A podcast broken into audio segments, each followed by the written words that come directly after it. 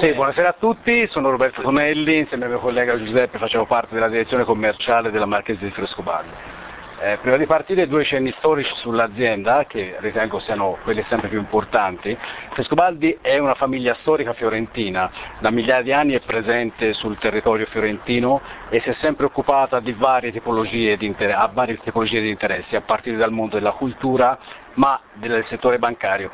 Presumibilmente però l'aspetto più importante per loro è sempre stata la viticoltura, dato che da ben 700 anni sono presenti tut, come produttori su tutto il territorio nazionale. Già dal XIV secolo abbiamo notizie e ordini in azienda della Casa Reale inglese, quindi indubbiamente parliamo di un'azienda storica con personaggi storici che man mano hanno sempre cercato di incrementare la loro conoscenza e attivandosi per quanto riguarda tutte le, le migliori tecnologie che ci potessero essere in circolazione.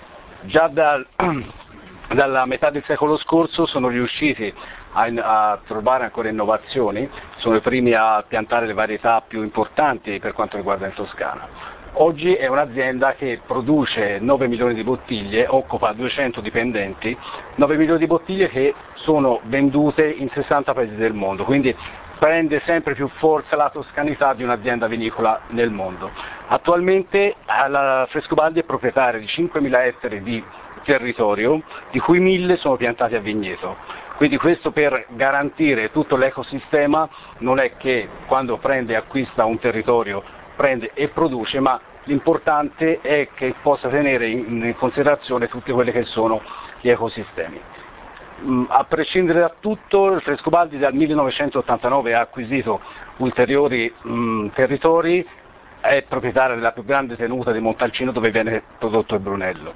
Oltre a questo, uno dei vini che assaggeremo stasera è un Tokai di Attems di una joint venture che ha fatto con i vini del Coglio, quindi del Coglio, di Gorizia. Ah, Frescobaldi è un'azienda che tiene...